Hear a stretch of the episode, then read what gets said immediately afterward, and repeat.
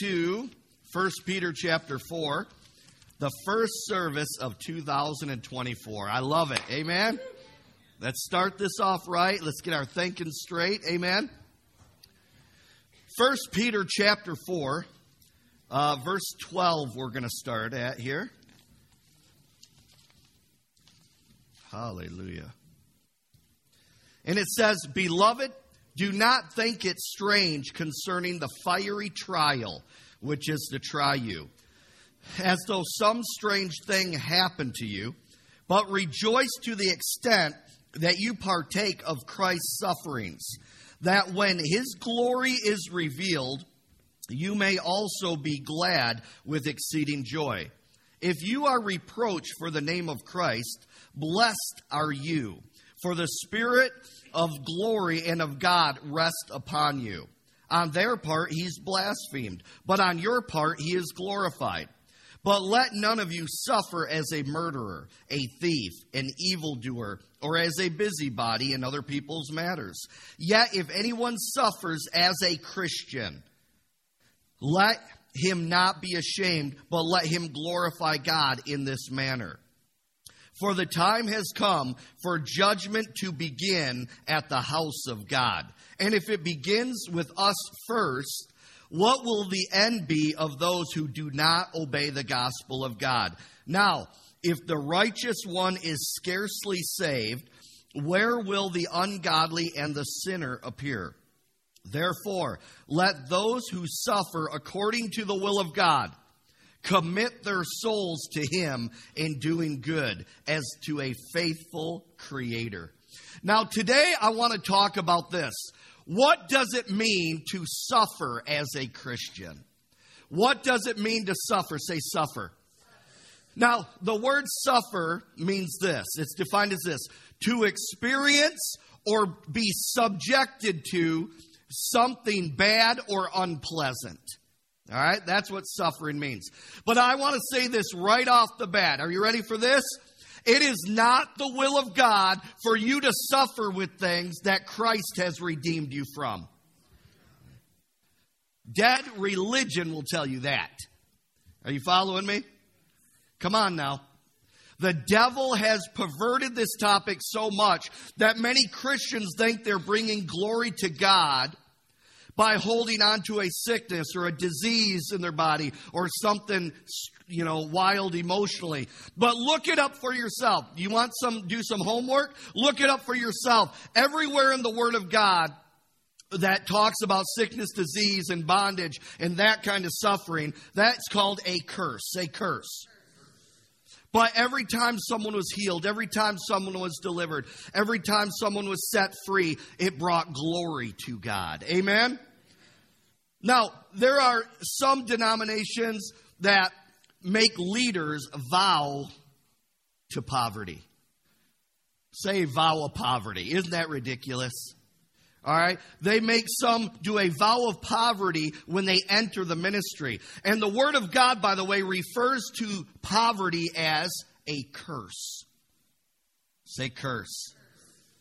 See, one thing that we have to break in the body of Christ is a mindset of the spirit of poverty. I'm not talking about you have to have a mansion. That's not what I'm talking about. I'm talking about the mindset that says that I cannot walk in the things of God and what He has for me. It goes well beyond. I'm not talking about, about material things right now. I'm talking about walking in the blessing of God. Amen? So uh, today, so living your life in the curse does not bring glory to God. Jesus came to deliver us from the curse of the law. I'm talking about, when I'm talking about suffering as a Christian, what does that mean? What does that mean? Now, I'm going to talk about that, but there's some, listen to this. Um, when you start to get into things that are unscriptural, it's going to open up a curse in your life, all right? Uh, the Catholic religion, uh, they said that leaders cannot marry. Now, I don't know, have they changed that or anything? Anybody up to date on the Catholics here? No, I don't know. But last I knew that they said they couldn't marry, right? But the Bible says it's better to marry than to burn. Hello, somebody. So, by the way, the Apostle Peter was married because it said he had a mother in law that Jesus healed. Amen? So, the result of straying from the Word of God, all right, is that many of those ministers fell into perversion. Hello? You've seen it on the news. Anytime a person, a church, a denomination decides to stray from the Word of God by adding or taking away from its message is going to bring disastrous results. Amen. Go with me to Re- Revelation 22. Let me show you something here. Revelation 22, verses 18 and 19 here. And it says, For I testify to everyone who hears the words of the, of the prophecy of this book. If anyone adds to these things, God will add to him the plagues that are written in this book. And if anyone takes away from the words of the book of this prophecy, God shall take away his part from the book of life from the holy city and from the things which are written in this book. Now, so what is God trying to tell us? He's saying, don't alter my message. Don't put man made restrictions on what I have allowed because it's going to open the door to the enemy in your life. Amen? Don't alter it. Stick with the pure word of God. Don't read what you believe. Believe what you read. Believe what you read. So, you will, by the way, suffer as a Christian. How? You ready? You will be persecuted. You will be slandered. There will be false accusations coming your way. You will be hated and shunned by family members, hello, because of your commitment to the Lord Jesus Christ. You will even be backstabbed by fellow Christians. You know what we call that? Friendly fire. All the military people know what that means, right? Too much friendly fire in the body of Christ. Amen? It's bad enough that we have to deal with the world and all that evil junk. But when it comes from within the family of God, that is absolutely tragic. Amen? I believe with all my heart that there is a mighty move of God coming. And Carol, the Holy Ghost used her to prophesy that this morning. There is a mighty move of God that is about to be unleashed on this earth and in this area like never before. But with that, are you ready? There is going to be a tremendous amount of persecution against the body of Christ. And we need to prepare for it and we need to expect it. Go back to 1 Peter 4. 1 Peter chapter 4. And I want to look at 12 through 14. Let's just let's break this down here. Say persecution. Just as true as any of the other promises in the Word of God, persecution is a promise that's going to happen to you. But listen, beloved, do not think it strange concerning the fiery trial which is to try you as though some strange thing happened to you. But rejoice to the extent that you partake of the sufferings, that when his glory is revealed, you may also be glad with exceeding joy. If you are reproached for the name of Christ, blessed are you, for the Spirit of the glory uh, and of God rest upon you. On their part, he's blasphemed, but on your part, he is glorified. So the Word of God tells us right off the bat yeah, look, when these trials start to come your way, when you're taking a stand for Jesus Christ, listen, when that persecution comes, don't think it's strange. Don't look up in God and say, God, what's happening? You know what's happening. He's telling us right here. Don't be caught off guard with it. Amen? All right. In fact, it says that you are blessed and you are to rejoice because of the sufferings of Christ. Jesus was persecuted. Amen. I find this interesting. He said, on the person's part that's persecuting you, Jesus is being blasphemed. But on your part, he's being glorified. Isn't that interesting that both sides of the coin can happen at the same time? when someone's coming against you. You're glorifying Christ, but they're blaspheming him. Amen? All right, now look at verse 19 of 1 Peter 4. Therefore, let those who suffer according to the will of God commit their souls to Him in doing good as to a faithful Creator. So Jesus desires his followers to be so committed to him and to his message to the point that they will not back down to stand up against unrighteousness on this earth. Now, I want to encourage you to not back down when you're being persecuted for your faith in the Lord Jesus Christ and the written word of God. Stand your ground and count it as an honor to proclaim the name of Jesus Christ and the Word of God and to be persecuted for it. Oh, oh, Christians, oh, I want to be blessed. God, oh, bless me, bless me. He said, You are blessed when you're persecuted. But do we think of it that way? No, no, no, no, no, we don't. Look at look at 1 Peter 4:15. Look at this. See, this is where we're trying to renew your mind with the word. Well, uh, you got to see things. You got to see a perspective from the Word of God and not your flesh. Listen to this. But let none of you suffer as a murderer, a thief, an evildoer, or as a busybody in other people's matters.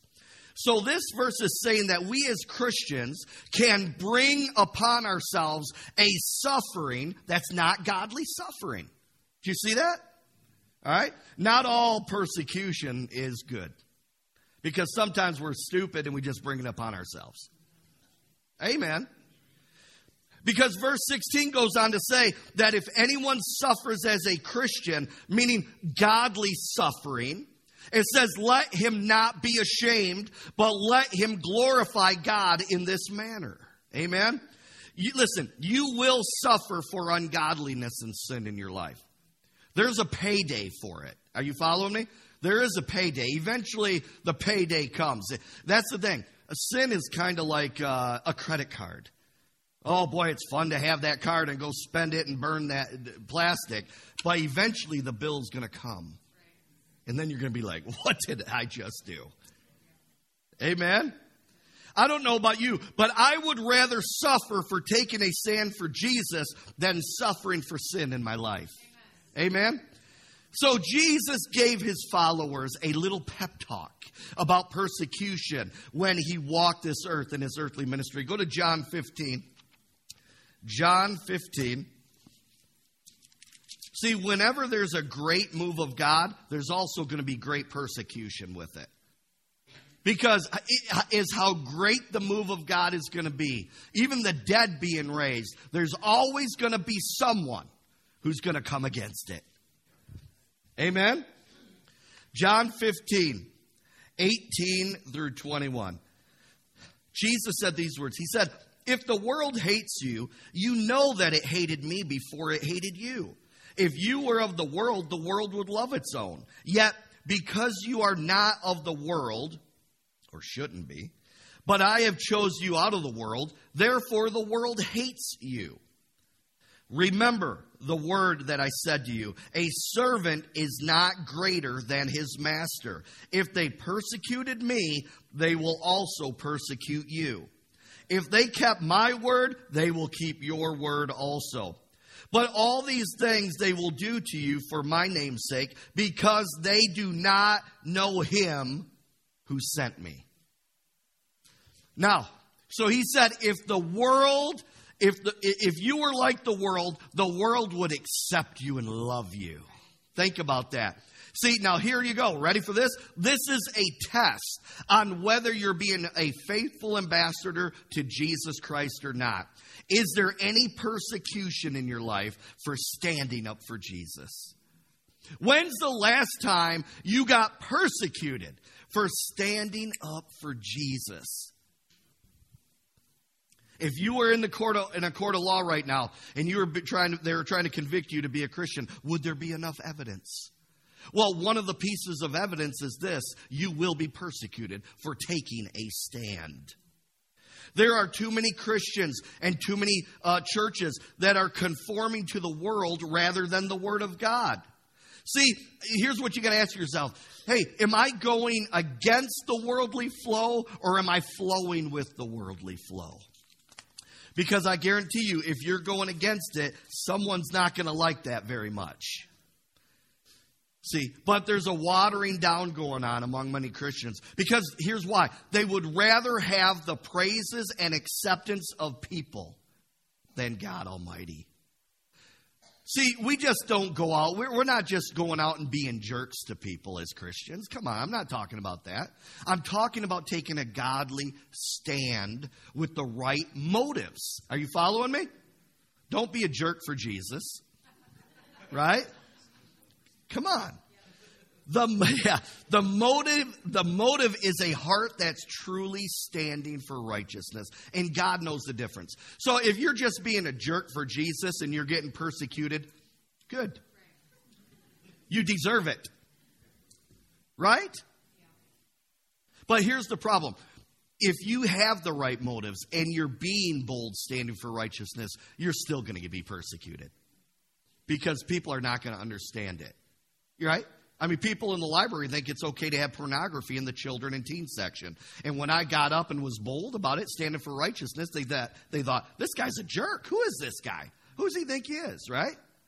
I'm taking a stand for the Lord Jesus Christ. That's what I'm doing. Amen? So you got to understand the difference. And God knows your motives of why you're doing things. Amen? So, um, so don't go and be a jerk for Jesus. Go to Matthew 13. Matthew 13. Say, I won't be a jerk for Jesus. All right. I'm going to hold you to that. uh, Matthew 13, 20 through 21. You got to love God more than the praises of people. Here it goes. Jesus said this but he who received the seed on stony places, this is he who hears the word and immediately receives it with joy. Yet he has no root, say root. Yet he has no root in himself, but endures only for a while. For when tribulation, here it is, or persecution arises because of the word, immediately he stumbles. Now, I want you to notice that the person stumbles at per, when persecution comes because the word of God hasn't taken root in their heart. Think about this now. What does that mean? It means that they heard the words, but they missed the spirit behind the words. Are you following me? Uh, come on, right? They heard the word, but it didn't soak in. It didn't take root. They didn't catch the spirit of that word. They haven't allowed the word of God to go deep enough in their heart for it to make a change in their perspective and life. See, the word needs to change your perspective on life. If the word is not impacting your perspective, there's no root on the inside of you from the word. Okay? So that's why when someone comes up and says the sinner's prayer, right? And and they go back and some you know they try to take a stand and all of a sudden, you know, persecution comes and they go back into the world, there was no root. Listen. That is the difference between a believer and a disciple. That is it that that's in it for the commitment for the long term. Listen to this now. The believer just wants the benefits, the blessings, not the consequences of a life that's truly committed to the Lord Jesus Christ. But Jesus said, go out and make disciples. He didn't say just go out and make believers. Come on. He said, go out and make disciples, people who allow the Word of God to change their perspective on everything they're seeing in this life based on the written Word of God. See, here's, oh, the Holy Ghost said this. Are you ready for this? God rewards disciples, not believers. Oh, come on. God rewards disciples, not believers. Now, how can I, how can you say that, Pastor James? What are you talking about? Here's what, what I'm basing it on. You ready for this? God is a rewarder of those who what? Diligently seek Him. Those are the Christians that allow the Word of God to truly grow roots in their heart and change their life. If the Word of God is not not affecting your actions what in what you think, say, and do, there's no root. It's shallow. Come on. Here we go. Listen to this. Someone needs to hear this this morning. Disappointment occurs in a person's life with failed expectations. Mm. Boom. Listen. Disappointment happens in a person's life when there are failed expectations. Okay? If you have wrong expectations in life, you will constantly live a life of disappointment and heartache. People get, oh, come on, here we go. Let's dig right into it. Let's get right into this. Let, let, can Pastor meddle a little bit? Okay, here, good. All right. This is what you pay me for, remember. All right, listen. People get disappointed by their spouse because they thought marriage would solve all their problems in life when in fact it adds to their, the mess of their life because they haven't cleaned themselves yet and they expect the other one to be perfect. See, people are, people are more in love with the idea of the marriage ceremony and not living life with them. Whoa! Right? Bridezilla? Any bridezillas in here? They're more in love with the idea of walking down that aisle. And then when real life happens, when the reception's over and they go home with that person, they're like, what in the heck did I just do?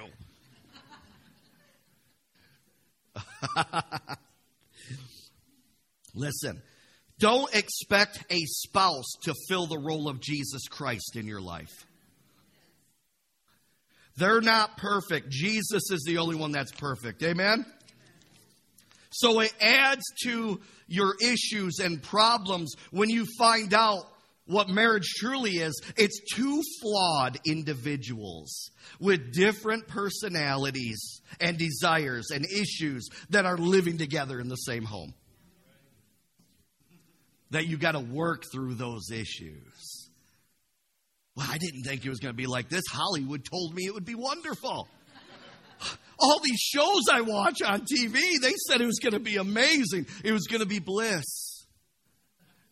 Come on now. That's the deception of Hollywood. In fact, Hollywood's so deceptive. Listen, you know, you hear it on all these shows, American Idol. You're going to Hollywood. And it's some, you know, in your mind, the perception they try to make is that it's so glorious. It's a dump. When we're in Hollywood, walking the walk of fame, and it's an absolute dump. But that's the power of media. That's the power of media. Oh, it's glorious. Oh, you're going to Hollywood. Yeah, you're going to a trash heap, is where you're going. That's a den of demons. Hello, somebody. Listen to this. People get disappointed in churches because they expect every person in the church, including the leaders and pastors, to be perfect. Right? You know, do you see me putting on a cape every Sunday? No, I am more like Clark Kent with the glasses on, okay? Well, hey, Lois. Uh, right? Some of y'all got that. But listen, failed expectations always cause disappointment. If you're always disappointed in life, your expectations are unrealistic. If you go into something with reasonable expectations and prepared, you will be ready to deal with the issues when they arise. It won't catch you off guard. Now, so many walk away from Christ because of something a minister has done. Guess what? That's a lame excuse. I now I get it. A minister who who's impacted your life and they do something, you know, crazy, how it impacts you. I get it. But walking away from Christ? See, your eyes should be on Jesus and realize that humanity is absolutely flawed. Now, of course, we got to walk in a high standard, but listen, not just the leaders, all of us as Christians. I, I always get a kick when someone they, they lift up the minister higher than themselves. I'm thinking, you're a Christian too. What, you're down here? Oh, it's okay for you to do this, but you know, I mean, no mistakes can ever be made anywhere else. Listen, humanity is flawed. Are you following me? Your commitment toward uh, is toward the Lord Jesus Christ, not flawed humanity. Some people are just lazy and delusional, and they'll try to find any excuse to not be accountable for their own actions. Have you figured that out yet? If you got kids, you know what I'm talking about. It's, uh, right? But here's, here's the deal. Let me say this. Many fallen ministers in the past, they were preaching the pure word of God, but you know what the problem was? Their personal life was out of order. Amen. Like, you know, someone, let's just say like a Jimmy Swaggart who fell in the past, right? People say, well, I'm not, I don't listen to any of his old teachings because he fell. No, he was preaching the word of God. He just wasn't living it. Are you following me? Be, uh, there, I'm telling you, there's one. Pastors are preaching to themselves as much as they're preaching to people. Are you following me? All right. So, so here's here's I, I got to say this. With my knowledge and, and experience in the deliverance ministry, I've ministered to many full time pastors and their wives. And guess what? Nothing shocks me anymore. Guess what I found out about two weeks into it? Wow, ministers are human. They're not supposed to be doing that. Are you following me? I'm not giving them a, a, pass. What I'm saying is they're human. That's why you don't lift them up on a pedestal. Are you following me? You keep your eyes on the Lord Jesus Christ. Amen. They are human. They get caught up in the flesh just as easy as anyone else can. So here we go. So failed again. Failed expectations always cause disappointment. So, like I said, so someone can come up and pray the sinner's prayer, right? And they think all their problems are going to be gone because they came to an altar and they prayed the sinner's prayer. And when persecution comes, when, when people start to come against them and want to leave their life because of coming to Christ, they're like, wait a minute, nobody has ever told me this is going to happen before. Well, let me tell you right now, you've been warned. You, you listen, and they base the, the, their conversion on wrong expectations and wrong motives, and because of that, there was no root on the inside of them. Christians, we need to grow roots that result in a true commitment for the Lord Jesus Christ. Listen, a disciple, let me say it again a disciple is in it for the long haul. Say long haul. Instead of coming to Jesus because they, you know, they realize, man, I'm a sinner in need of the Savior, they come to Him for the benefits and without the commitment that's required. The Word of God says, work out your salvation with fear and trembling. Work it out. Say, work it out. Work it out. So take inventory of what you put value on in your life. Your expectations. Are you, are you finding yourself always arguing with your spouse? Maybe your expectations are too high. Are you following me? You find yourself, you know, butting heads with someone too much. Maybe your expectations are a little unreasonable. And you need to bring them down a little bit and talk with the person. You ever heard of that? Communication? Is that good? It, it can work. Amen? Take inventory. You know, many of the, the worldly television shows, um, you know, many of the things on television is just pure trash. Let's just tell it like it is. Amen? Right. Now, there are a few clean shows with wholesome entertainment, but, but let's face it, they're far, few and far between, right? Most of the shows are filled with sex, drugs, violence, the occult. And the goal of these shows, the goal of Hollywood, is to desensitize you to the message that they're trying to portray. And I got, here's the evidence of it right here. Ready for this? Homosexuality. Oh, you can't turn the TV on. You can't even see a, a commercial on medication without two dudes kissing. Hey, come on. Now, so, you know, that to a Christian, that should be offensive. It's a, it's an abomination. It grieves the heart of God, right? That, but how many times now you, you watch it over and over, and now people just kind of, oh, oh, look at that. It desensitizes. That's exactly what the enemy's trying to do. Desensitize us to things that displease God.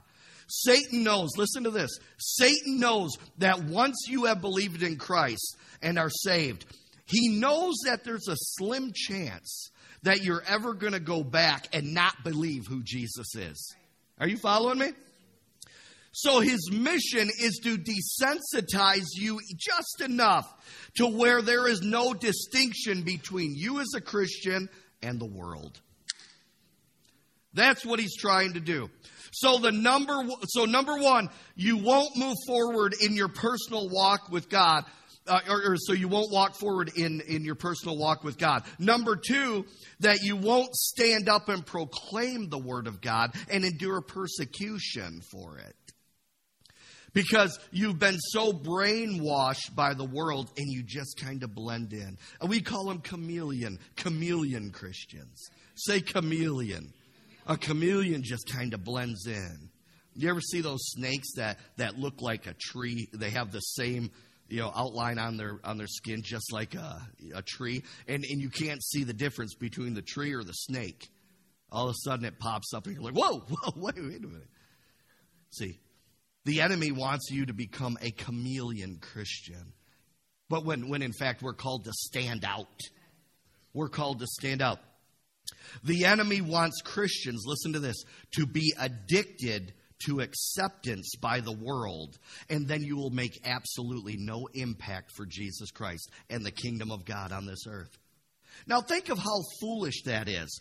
Caring more about the opinions and expectation of people more than the one who has the power to throw you in the lake of fire for eternity. See, this, this is the message. This is the perspective we need to get. We, because we get so caught up in the flesh, we, we care what other people think all the time. Oh, I, I can't do that because, oh, you know, people aren't going to like me. They're not going to like me. And, and God's saying, hey, yo, I'm the one who can throw you in the lake of fire, and you're worried about that? Think about it. Let's get our, let our, get our stinking thinking fixed here. Amen?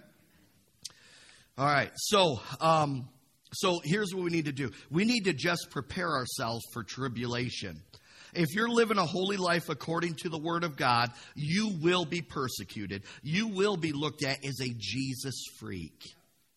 They will call you a holy roller, and you just smile and say, Well, yes, I am. I, I am. Absolutely, right?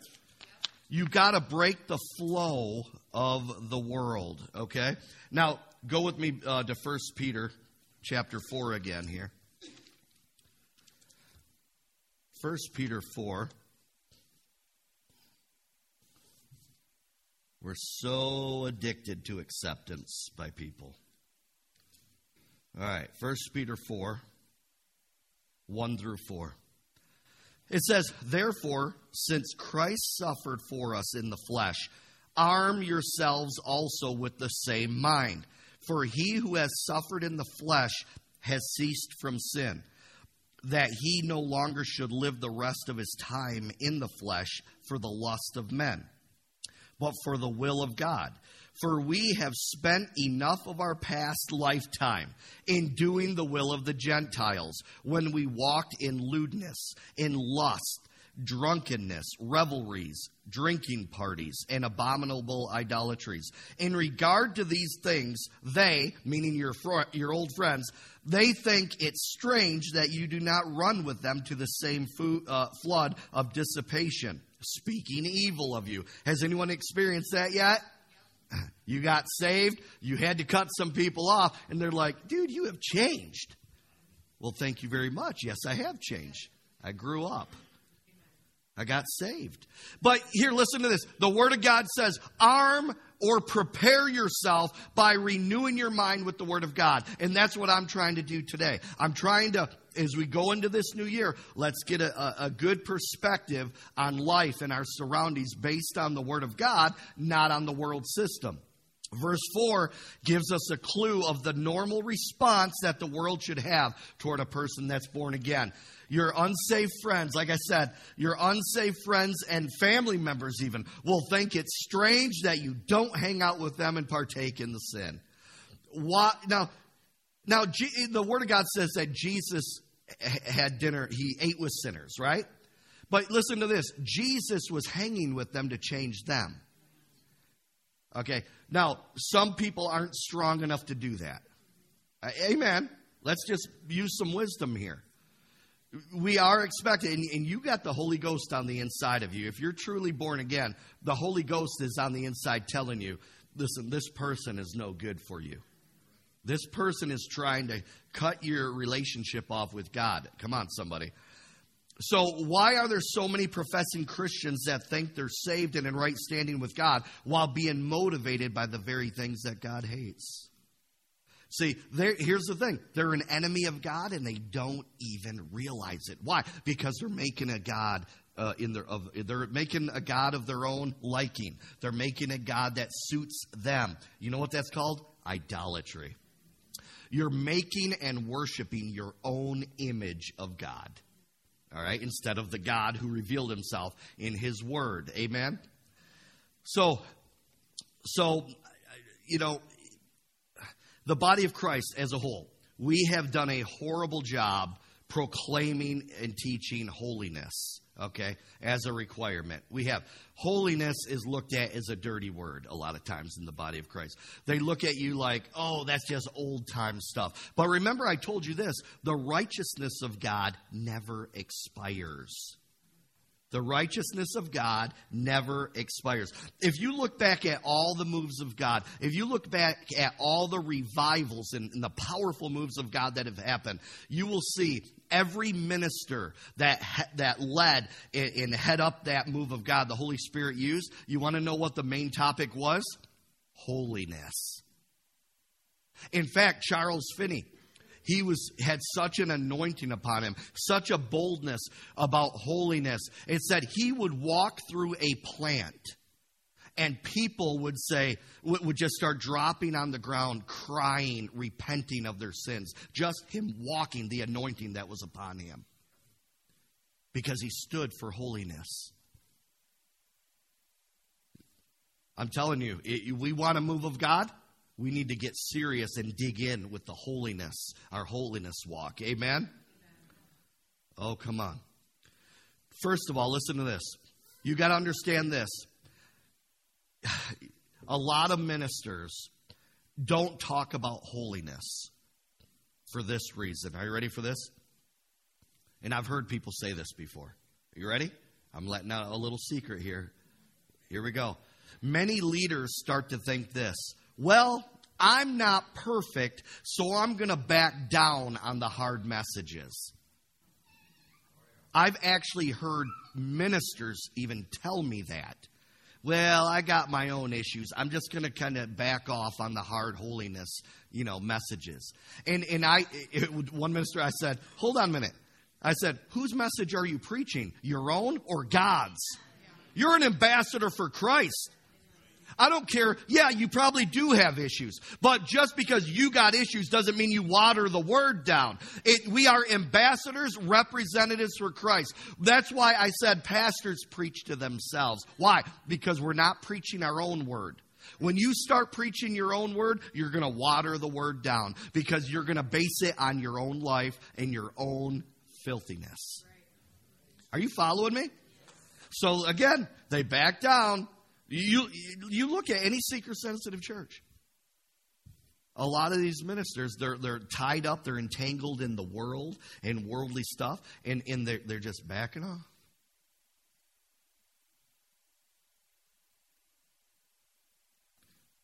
Uh, we, we watched a um, documentary not too long ago about Hillsong, the Hillsong New York Church, Carl Lentz. Yeah, I don't know if you guys remember that, but he was the one. They had a powerful megachurch going in New York City. And then all these celebrities started coming in, and he started hanging out with Justin Bieber and all this. And finally, they were starting to. People would be out on the. They would be in a different city, Bieber and him, and they had actually had video of him in bars drinking. Why? Because the world was influencing him, than the than him influencing the world. So he backed off on the holiness message. But listen, I don't know if you know this or not, but all the exposure that's happening, even in the last two weeks, even in this new, the turning of this new year, there is an exposure going on. And the Word of God says that judgment will begin where? In the house of God first. I'm telling you right now, So you got to understand, first of all, it's God's message that you are teaching and preaching and proclaiming to people, not your own based on your life. So, because uh, I hear a lot of people say, "Well, I can't witness." I hear, I feel the anointing right now. Some people say, "I can't witness because my own life is a mess." Well, guess what? Work on your work on your own life, but you're an ambassador for Christ. You stick to His message. And as you're ministering to people, guess what's going to happen? It's going to affect your own heart. Don't back off because your life is a mess. Remember, you are an ambassador for Christ, a representative. Amen? Just because you have issues of your own life does not mean that you have to water down God's message, all right? All that is is fleshly thinking right there, all right? So, here we go. The preaching or speaking of the cross of Jesus Christ is foolishness to the world. 1 Corinthians 1:18 says this. It says, For the message of the cross is foolishness to those who are perishing, but to us who are being saved, it is the power of God. See, your perspective of the cross of Jesus Christ reveals your current spiritual state right now. Do you think when, when you hear preaching, in, in the preaching of the cross, do you, you just like, oh, you're just kind of falling asleep, you know? Oh, here he goes again, the same old thing. That reveals that your filter's clogged. Your spiritual filter's clogged. All right? See, the world can't grasp the spiritual significance and reality of the cross. The unsaved are either trying to deny they have sin or simply they don't want to drop their pride and submit to the Lord Jesus Christ. It's one or the other. The unsaved are spiritually dead because of that sin nature that's in their spirit man. But unto us as Christians, it said the cross is the power of God that has that has overcome all the weapons of Satan and the kingdom of darkness. Come on, listen to this. I found this interesting. Did you notice this? The verse says, To us who are being saved. It doesn't say to us who are saved. It says, to us who are being saved. I find that very interesting. The Greek word that's translated saved also means to be healed, delivered, protected, a soundness of mind, and a whole bunch of other things. The benefits of our salvation in Christ, what it's saying, it's ongoing, not just a one time experience. Think about that. That's why it says, work out your own salvation with fear and trembling. It's a it's a constant thing that needs to happen. Amen. There, listen, when you got born again, your mind wasn't saved. You have to renew your mind. To us who are being saved. Come on, somebody. Amen.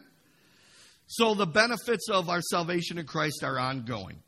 If you need a healing, it's available now. If you need deliverance, it's available to you now. If you need protection, it's available to you now. If you need a sound mind, it's available to you right now.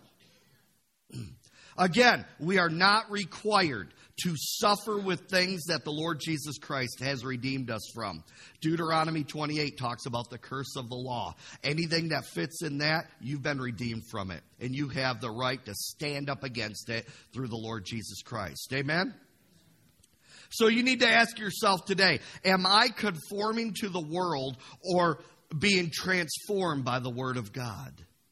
Am I being pressed into the mold of the world or am I allowing the Word of God to transform me? Amen?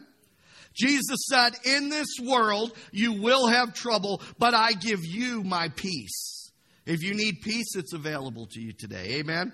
So listen, stay close to the Prince of Peace. And just like the Apostle Paul, you will be able to shake the dust off your feet when persecution comes, and you'll be able to sing praises to God in the midst of it because you know your Redeemer lives. Amen? Let's stand up in this place. Don't ever back down. Don't ever back down. Whatever comes your way, don't ever back down. Take the persecution. It's a badge, it's a blessing. Prayer team, come on up. Now, maybe there's someone in this place you've never made Jesus Lord of your life. But today, something gripped you on the inside something pricked your heart and you feel that tug, I need to make him Lord of my life today. Today is the day of salvation. Do not wait. I want you to come to this altar right now. Come up to one of the prayer team members and we want to pray with you. And then, It's not just about a one time sinner's prayer, it's about getting plugged in. Getting plugged in and becoming a disciple so the word can take root on the inside of you. And that's what we want to help do here at Living Waters Chapel. Amen?